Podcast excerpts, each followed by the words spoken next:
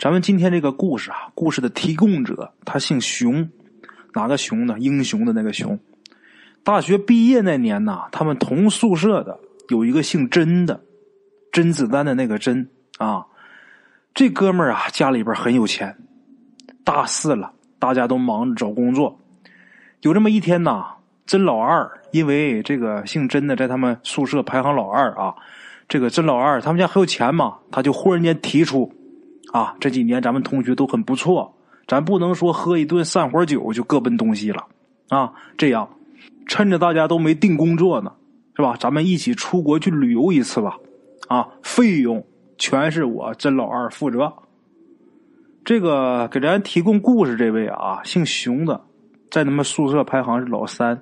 熊三就说啊，就说行，出去玩行，还有人拿钱，那当然愿意啊。别的同学也都七嘴八舌的这么议论着啊，最后也都同意了。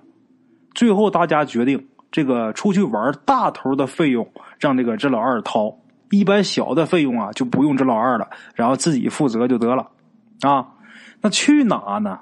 这几个哥们儿啊提了几个地方，最后还是决定去这老二提的这个地方，什么地方呢？非洲的某个国家。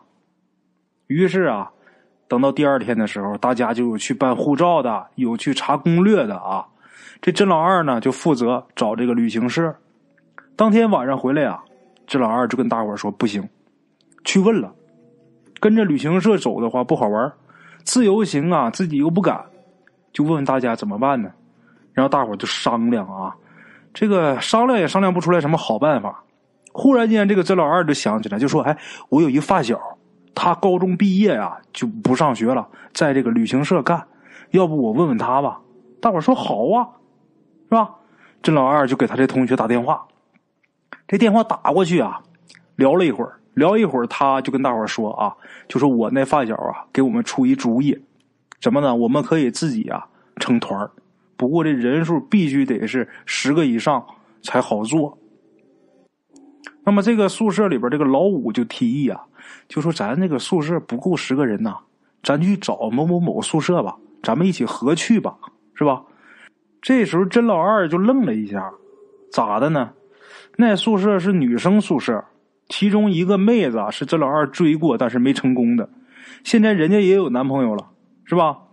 这老五啊也看出这个甄老二的一愣啊，就说：“嗨，我就是这意思啊，二哥，你说这个大学恋人是吧？一般毕业了就该分手了，你何不趁着这个机会追一追，说不定还能成呢？”这老二没同意啊，算了算，不能找他们啊，带着女生不方便呐。而且那地方治安，它毕竟不是很好啊。要么这样吧，啊，叫上旁边宿舍的，啊，也是本班同学，平时玩的也都不错。这样的话，两个宿舍加在一起也能凑够十个人呢。就这么的，决定跟旁边宿舍一起合去。旁边宿舍这个老大就是这老二没追上的那个女孩的男朋友，啊，这人姓蔡，这老二跟他关系一般。但是也没有特别的矛盾啊，就这么过去一说，那谁不愿意出去玩啊？何况还有人出钱，是吧？只不过呀，这个对旁边宿舍，这老二只能说我出钱是出钱，但是我只能给你们负担一半的费用，那也行啊，是吧？有人掏一半的钱。那个宿舍呀，除了他们宿舍的老二已经找到了心仪的工作，不愿意去之外，其他人都答应了。然后就是各种办手续。这个找旅行社找的就是甄老二发小的旅行社，啊，在他们上大学的城市，这个旅行社也有门店呐。有这个旅行社给主办，很快各种手续就都办好了，大家就高高兴兴的到了非洲，啊，同行的还有一个中国导游，还有一个非洲导游。因为啊，主要费用是这老二出，所以导游啊主要就跟这老二商量玩的事前几天呢玩的都不错。到第四五天的时候啊，这导游就说：“咱休息一天，不用着急赶着去景点咱就在附近闲逛一逛吧。”啊，那逛吧。出来逛了一会儿啊，这老二忽然间看见有这么几个当地人走过。当地人从这走过倒是没什么啊，主要是这几个当地人呢，他们这胳膊上这花纹很好看。这这老二就问导游，这导游就说呀：“这是画上去的啊，在当地是寓意各种吉祥吧。这老二说：“既然是画的，那么咱也画点呗。”这导游也没意见，然后问这个非洲导游，那哥们指手画脚的说了一通啊，说的是英语，不过这口音很重啊，这老二他们也听不懂。这导游就翻译啊，就说愿意带他们去画，不过呢是要花钱的，而且要给这个非洲导游额外给点小费。这老二说：“行，那没问题呀，是吧？花钱的事不叫事就这样开了两个多小时的车呀，才到了一个村子。然后这个导游啊，带他们进了一家，说是屋子啊，其实很简陋啊，倒不是说这家贫困呐，当地这个屋子全都是这样啊。进去之后黑漆漆的，点着一盏油灯，这油灯后面啊坐着一个人，这个人呐全身都包在这个布里边。也看不清是男的还是女的啊！其实大家这会儿都有点害怕，不过当着那么多人是吧，也不好意思说。有的人就说呀：“哎呀，这屋里人太多了，要不我就先出去等等吧。”这非洲的导游就说：“不用啊！”同时告诉大家呀：“别说话。”这第一个画的呀，就是这老二他们宿舍的老大。啊。第二个就是这老二，画了几下，这这老二啊。就看跟他的图案跟这个他们老大的图案差不多，啊，然后就叫这导导游告诉这个画师，啊，就说你别画的跟头一个一样啊，啊，这个中国导游翻译给非洲导游，非洲导游再给翻译给这个画师，这画师果然又给这老二换了一个图案，啊，这个图案不像咱们中国的纹身能看出来是龙啊虎啊的，他的图案就是一些几何图形。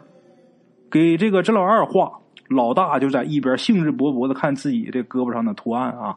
屋里黑，他也看不清楚，还特意跑出去看呢。看了半天，他也没看懂啊。回来之后问导游这是什么意思？这导游又问这个非洲导游，这非洲导游又问画师。这回答呀，就说呃，给这老二他们宿舍的老大画的这图案呐，是让他们发财的图案啊。这老大很开心呐，很高兴啊，这是能让我发财。没一会儿，给这个这老二也画完了，然后这老二就问，就说我这是什么意思？这画师的回答呀，告诉他这是能让你健康的图案，啊，紧跟着就是熊山给熊山画的时候，这老二在旁边看，这个刚一开始画的啊，就跟自己的图案是一样的，这个这老二就又跟导游说，就说你别让他总画一样的呀，咱一个人画一个样啊。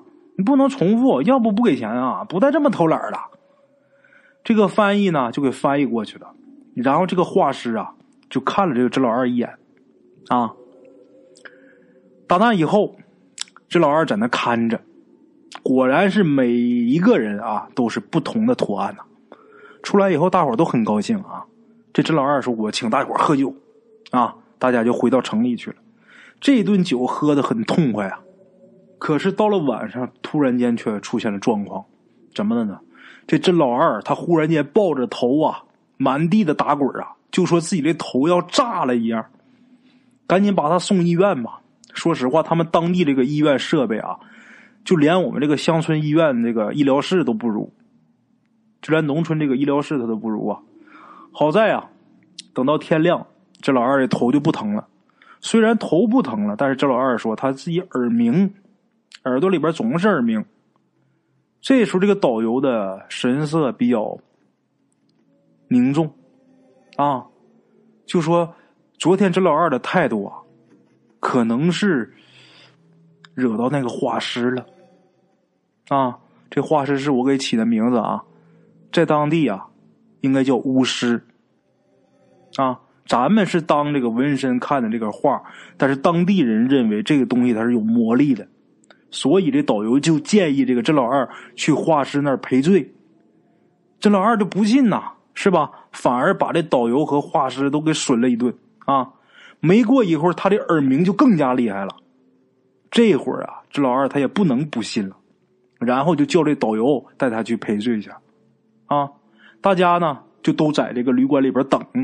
几个小时以后啊，他们回来就说这个画师根本就闭门不见。这导游也很慌张啊，就跟大伙商量，就说咱们尽快回国吧。大家也有点害怕啊，当然都同意了。非洲的导游啊，怕这个这老二他继续头疼，天没黑呢，就把他带去医院去了。这个中国导游呢，办理回国的这些事儿，然后剩下的这家这些同学们啊，就都在这个旅馆里边等。很快呢，手续办好了，他们就回国了。回国以后啊，这老二就没事了，在非洲晚上头疼，可是离开那个国家他就不疼了啊。这打比方说，他们是一号上午回的国，回国之后，这老二就说呀：“咱们这是死里逃生啊！啊，晚上咱得喝顿酒庆祝一下。”那肯定还是这老二花钱请呗。喝到晚上九点多，大家就发现呢，旁边宿舍的老大，也就是那个老蔡，不见了。啊，有人就说刚才老蔡说要上厕所出去了，大伙到厕所一看，厕所没人。然后给这老蔡打手机啊，老蔡也不接。啊，大伙就说可能这货喝醉了吧，是吧？得了，别管他，咱继续喝吧。就这么的，喝到十一点多，他们才回学校。那都喝了不少啊。回去之后倒头就睡呀，谁也没顾得上去找老蔡。从那以后啊，这个老蔡再也没有回过学校。他倒不是失踪了啊，而是被警察叔叔给逮捕了。啥事儿呢？监控显示。这老蔡九点左右出了这个饭馆，一直就在这个街上闲逛，直到凌晨的时候，这老蔡路过有这么一个桥洞，忽然间他冲着一个乞丐就扑过去，这乞丐正睡觉呢，这老蔡扑过去之后就死死的就掐住他这个咽喉了。那乞丐都七十多岁了，没挣扎几下就被这老蔡给掐死了，然后老蔡就坐在旁边，直到早晨有人报警。啊！警察去，这老蔡很慌张，一直说昨天晚上自己喝醉了，但是绝对没有杀人的想法。可是所有的证据啊都很明显，都指向这个老蔡杀死了这个乞丐。啊，这个铁证如山呐！老蔡被判了无期徒刑。大家都很可惜呀，这老蔡是一个很温和的人啊。好吧，毕业。毕业以后，这个熊三儿回家了。当然呢，同学们还都有联系啊。过几年呢，呃，这个熊三儿就是咱们故事提供者啊，他接到了这这个这老二的电话，就说呀，这个他要结婚了，这老二要结婚，你们必须得来。那好兄弟，这熊三儿他肯定要去啊。去了以后啊，这这老二就给他们安排住宿。晚上呢，这熊三儿跟这老二俩人就喝酒。